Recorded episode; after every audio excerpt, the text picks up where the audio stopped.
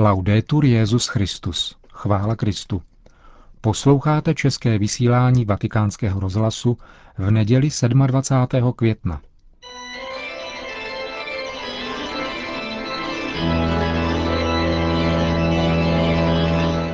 Církev a svět. Náš nedělní komentář. Připravil Milan Glázer.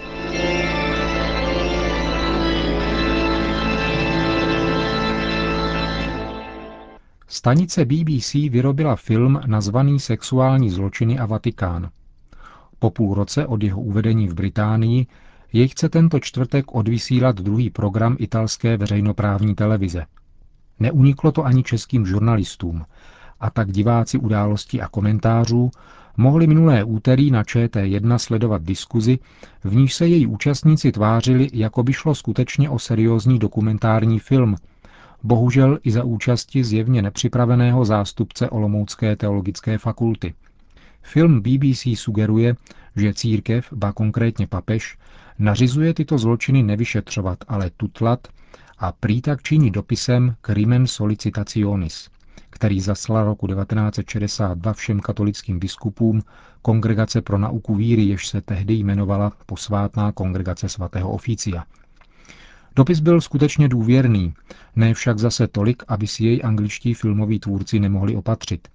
Bohužel však neuměli latinsky, takže díky jejich fantasmagorickému překladu se po odvysílání jejich filmu zmíněná kongregace rozhodla připravit vydání oficiálního anglického překladu tohoto listu, přestože je už 24 let neplatný.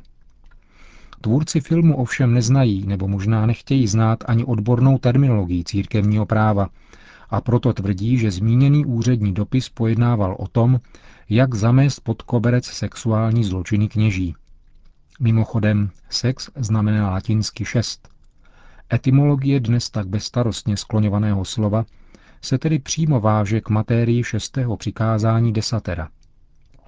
Dopis kongregace přirozeně mluví o něčem úplně jiném, podává směrnice postupu při vyšetřování deliktu svádění ke hříchu proti šestému přikázání během svátosti zpovědi, buď spovědníkem nebo i penitentem, tedy tím, kdo se spovídá, a to bez ohledu na pozdější spáchání nebo nespáchání tohoto hříchu. A zabývá se také křivým obviněním spovědníka z uvedeného přestupku.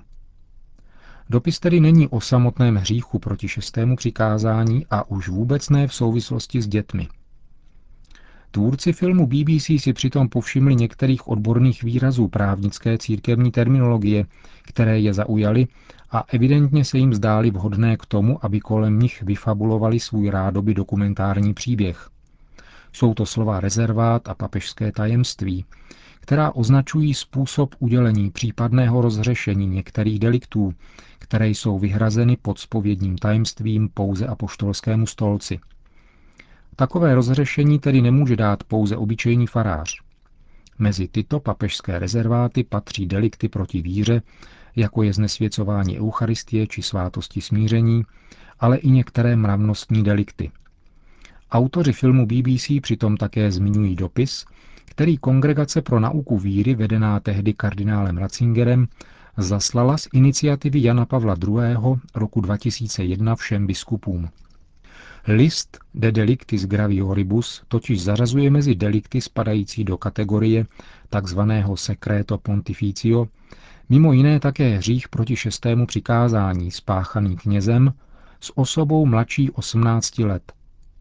Tato skutečnost vymezení věkové hranice sexuálního deliktu se stala předmětem nejen diletantské, ale zřejmě i otevřeně zlomyslné dezinterpretace filmařů z BBC. Ti přehlédli, že kritérium pedofílie je podle církevního zákonodárství mnohem přísnější než u státního zákonodárství, které se spokojuje s věkovou hranicí 14 či 15 let. Pokud jde však o církevní věroučnou rovinu, tak je třeba říci jedno. Zmíněný delikt je trestán suspendováním z kněžského stavu. Případné rozřešení jehož podmínkou a součástí je vždy určité pokání, by v případě tohoto sexuálního deliktu stejně jako u každého jiného hříchu, který je zároveň zločinem, čili přestoupením státních zákonů, bylo nutně podmíněno a spojeno s povinností podrobit se trestnímu stíhání. Na rozdíl od toho, co sugerují filmaři BBC, tedy případné rozřešení nebrání trestnímu stíhání, ale naopak jej vyžaduje. Překážkou není ani spovědní tajemství, nemluvě o tom, že pachatelé těchto zločinů, pokud vůbec, tak svých hříchů litují teprve poté, co jsou dopadeni a odsouzeni. Zkušenost z vykřičených případů těchto deliktů ve Spojených státech to jasně dokazuje. A pokud jde právě o tyto tak často citované případy, stojí za zmínku, že podle oficiální zprávy John J. College of Criminal Justice žádná jiná instituce nemá ve svých řadách tak nízký procentuální výskyt pachatelů těchto deliktů jako církev. U zaměstnanců veřejných škol ve Spojených státech je tento údaj stokrát vyšší. Samozřejmě, že nejen katolíci, ale i normálně myslící ateisté chápou, že případy pedofilie, které se vyskytly mezi kněžími, nelze interpretovat jako nějakou vadu samotného svátostného kněžství a institucionální církve vůbec.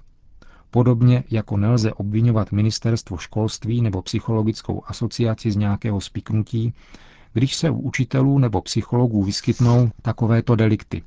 Stejně tak i fakt, že pohlavní zneužívání dětí se vyskytuje nejčastěji přímo v rodinách mezi příbuznými, svědčí dostatečně jasně o tom, že tuto úchylku rozhodně nespůsobuje celibát. Faktem je však naopak, že podle zmíněné vládní zprávy 81% obětí pedofilie u kněží ve Spojených státech byli chlapci.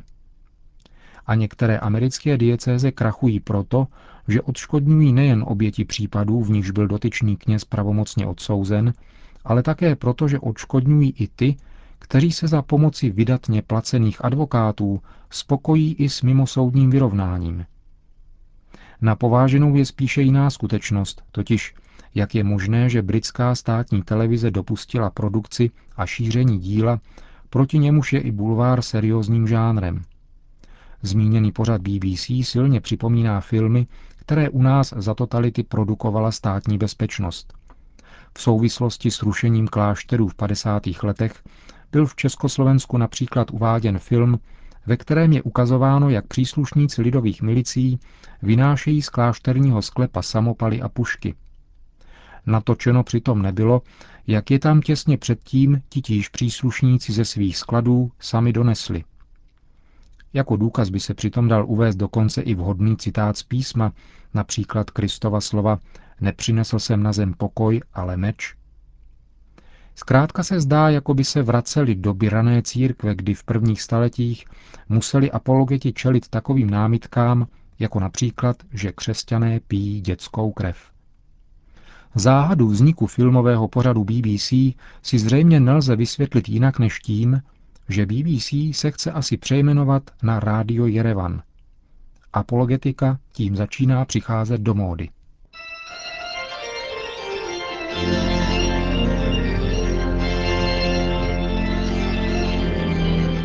Slyšeli jste náš nedělní komentář Církev a svět.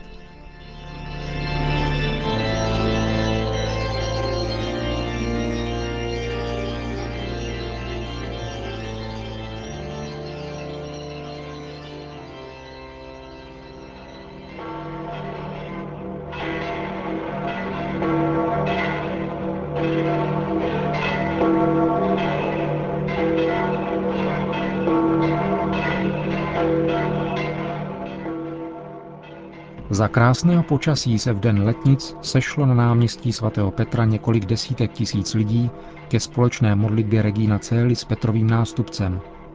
Ten ve své polední promluvě řekl. E Drazí bratři a sestry, celebriamo oggi la grande festa della Pentecoste, in cui la liturgia ci fa rivivere la nascita della Chiesa, Slavíme dnes velkou slavnost letnic, kdy nám liturgie dává znovu prožít zrod církve, jak o tom vypráví svatý Lukáš v knize Skutky a poštolů. 50 dní po velikonocích se stoupil duch svatý na společenství učedníků, kteří jednomyslně se trvávali v modlitbách spolu s Ježíšovou matkou Marií a s dvanácti apoštoly. Můžeme tedy říci, že církev měla svůj slavnostní počátek v seslání Ducha Svatého – v této mimořádné události nacházíme podstatné a charakteristické známky církve. Církev je jedna jako společenství letnic, které bylo spojeno jednomyslnou modlitbou. Měla jedno srdce a jednu duši. Církev je svatá, nikoli svojí zásluhou, ale proto, že, oživena duchem svatým, upírá svůj pohled na Krista, aby se připodobnila jemu a jeho lásce. Církev je katolická, protože evangelium je určeno všem národům a proto již na počátku duch svatý působí, že mluví všemi jazyky. Církev je apoštolská, protože je vybudována na základech apoštolů a věrně střeží jejich učení prostřednictvím nepřetržité řady biskupské posloupnosti. La Chiesa inoltre è per sua natura missionaria e dal giorno di Pentecoste lo Spirito Santo non cessa di spingerla sulle strade del mondo. Církev je kromě toho svou povahou misijní a počínaje dnem letnic, jí duch svatý nepřestává vést po cestách světa až na konec země a do konce časů. Tato skutečnost, kterou si můžeme ověřit v každé době, je již jakoby předznamenána v knize skutků, která popisuje přechod Evangelia od Hebrejů k pohanům, z Jeruzaléma do Říma. Řím představuje svět pohanů, a tedy všechny národy mimo starozákonní boží lid. Skutky se v skutku končí příchodem Evangelia do Říma. Lze tedy říci, že Řím je konkrétní jméno katolicity a misijního poslání. Vyjadřuje věrnost počátkům, církvi všech dob, církvi, která mluví všemi jazyky a jde vstříc všem kulturám. Cari fratelli e sorelle, Drazí bratři a sestry, la prima Pentecoste avvenne quando Maria Santissima era presente in mezzo ai discepoli první letnice nastaly za přítomnosti nejsvětější Pany, která se modlila uprostřed učedníků v jeruzalémském večeřadle. Také dnes se svěřme její mateřské přímluvě, aby Duch Svatý se stoupil v hojnosti na církev naší doby, naplnil srdce všech věřících a zapálil v nich oheň své lásky.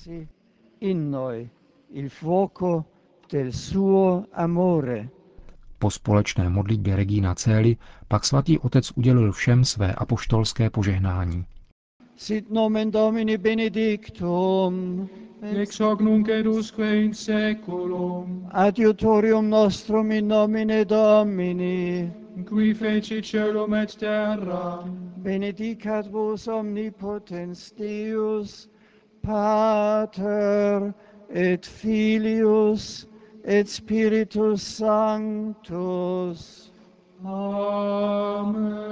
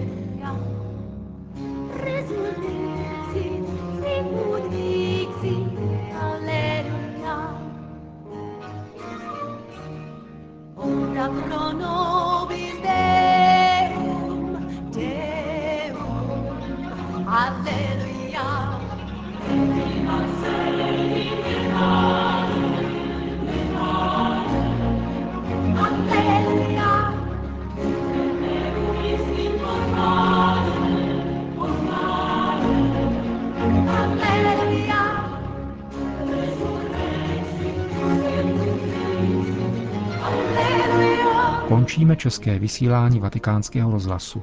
Chvála Kristu. Laudetur Jesus Christus. Alleluia.